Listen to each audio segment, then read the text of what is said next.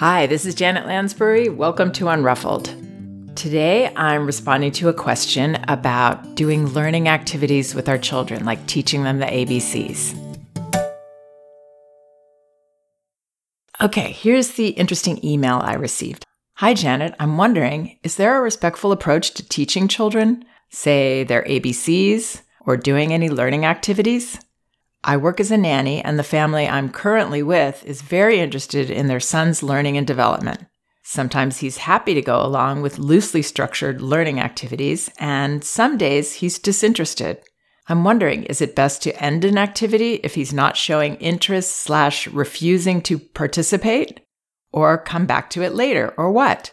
I wouldn't want to teach him to give up on things, or that he just needs simply to offer a little resistance and then he gets what he wants.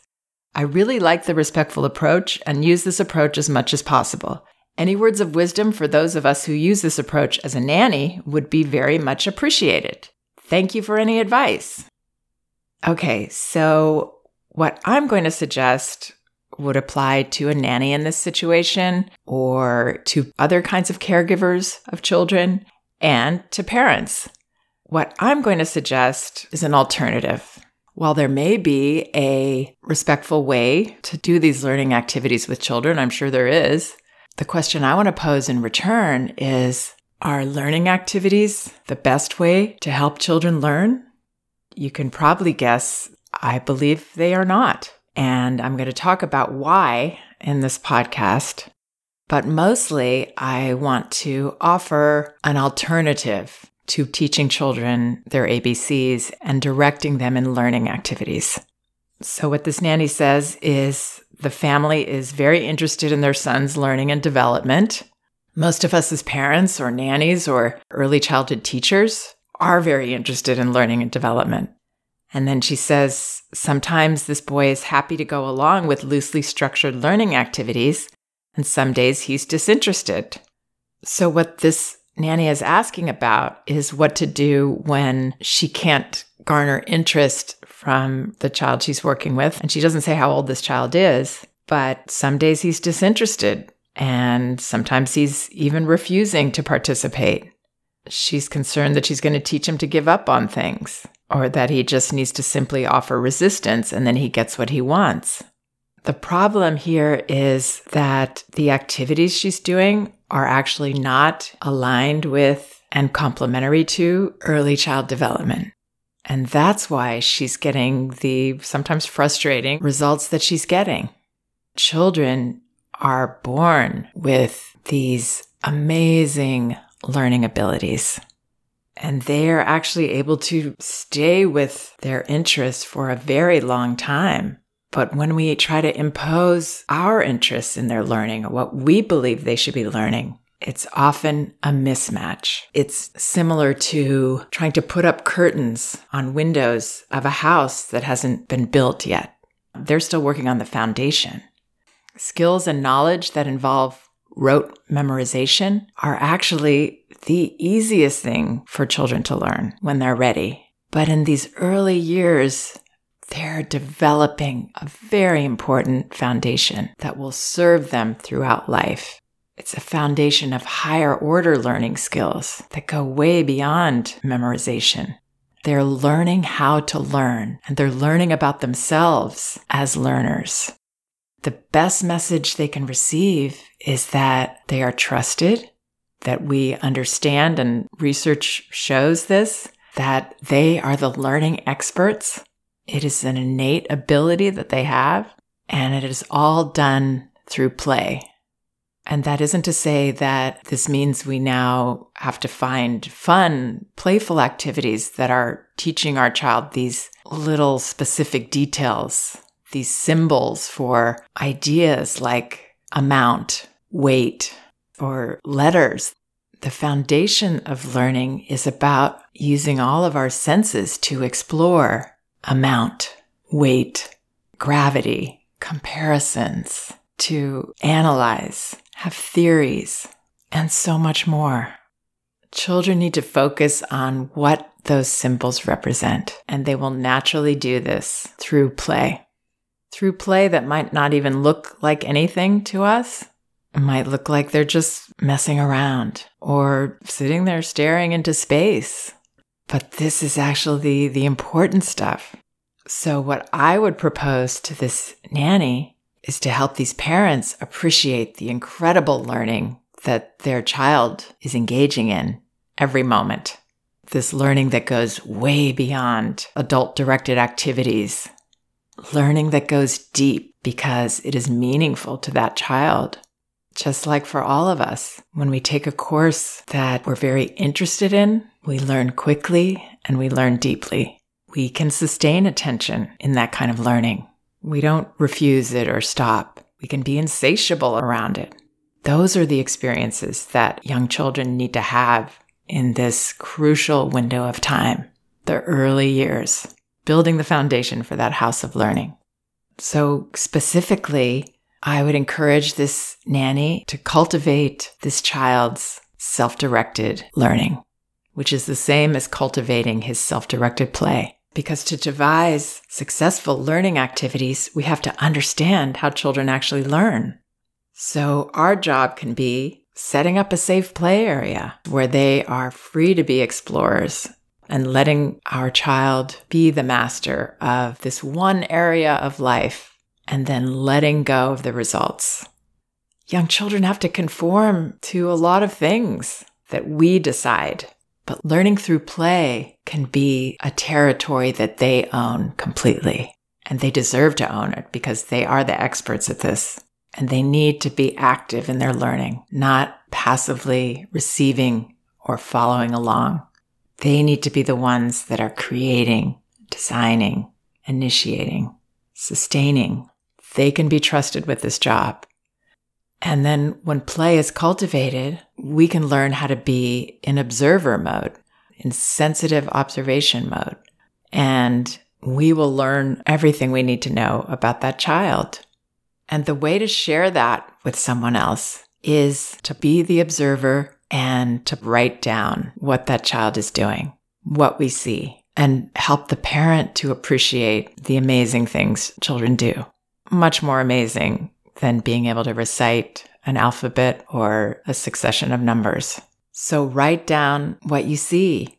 I noticed he was interested in the rug there was a flower that he was following with his finger, and then he went over to the other side of the rug where there was a similar flower, and he seemed to connect those two ideas.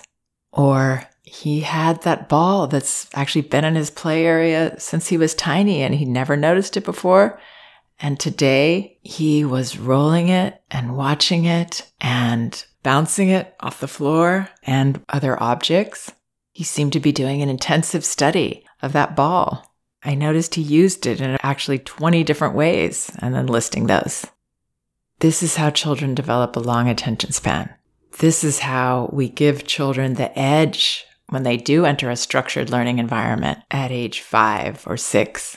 They get to go into that with confidence in their active learning and with a lot of experience with how to master concepts and ideas and a sense from the adults around them that they are accepted and appreciated for who they are. Those are things that we can give children that last a lifetime. So, after offering that alternative, I want to talk a little about the reasons that self directed learning is better than adult child teaching. Number one, it distracts children from and can even undermine these amazing innate learning skills. Alison Gopnik expressed it this way. She notes in her studies that babies as young as eight months old demonstrated astonishing capacities for statistical reasoning, experimental discovery, and probabilistic logic that allowed them to rapidly learn all about the particular objects and people surrounding them. And then she warns Sadly, some parents are likely to take the wrong lessons from these experiments and conclude that they need programs and products that will make their babies even smarter. Many think that babies, like adults, should learn in a focused, planned way. So parents put their young children in academic enrichment classes or use flashcards. Instead, she says, Infants and toddlers need plenty of open ended playtime to be able to build the brain synapses necessary for higher learning abilities. So, those products and learning activities that we try to impose on children take precious time away from them building the brain synapses that they need as lifelong learners. Number two, by teaching, we can impede instead of foster skills like sustained focus and attention span. Again, I'm amazed in the observations I've done in my classes and of my own children. The long attention span that children display when they're following their own interests. But when they have to follow ours, it's seldom anywhere near as long that they can sustain that attention. One of my popular posts is called Baby Interrupted, and I go over other specific things that we might do as parents that actually foster a shorter attention span in our child. We're interrupting their interests and trying to direct them to our own. And we want learning to go in deep. These little shallow things, these memorizing things, again, are just the tip of the iceberg. And by focusing on those activities, we might be threatening the gold that children already have coming into this world, this interest in mastering everything about it. We learn deepest when we are able to discover it ourselves. Piaget has some famous quotes about that idea. He says, Every time we teach a child something, we keep him from inventing it himself. On the other hand, that which we allow him to discover by himself will remain with him visibly for the rest of his life. I think a lot of us can relate to that. I know I can. When I have a problem I can't figure out on my computer, I can ask one of my children or someone else to come and fix it for me or just show me what to do. Or I can do what I don't always do, believe me, which is figure it out myself. But guess what helps me in the long run?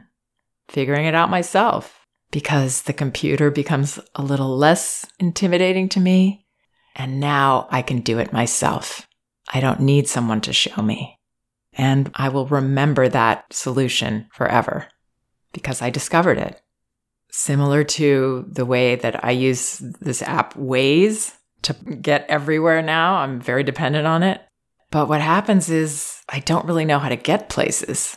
And when I'm traveling, especially, and I don't know the area, it helps me so much to actually have a jog around. Or if I have time to try getting around with just some basic directions or finding it myself on a map, then I learn that area. When I'm using Waze, I never really learn how to get somewhere. All it does is make me more dependent on Waze.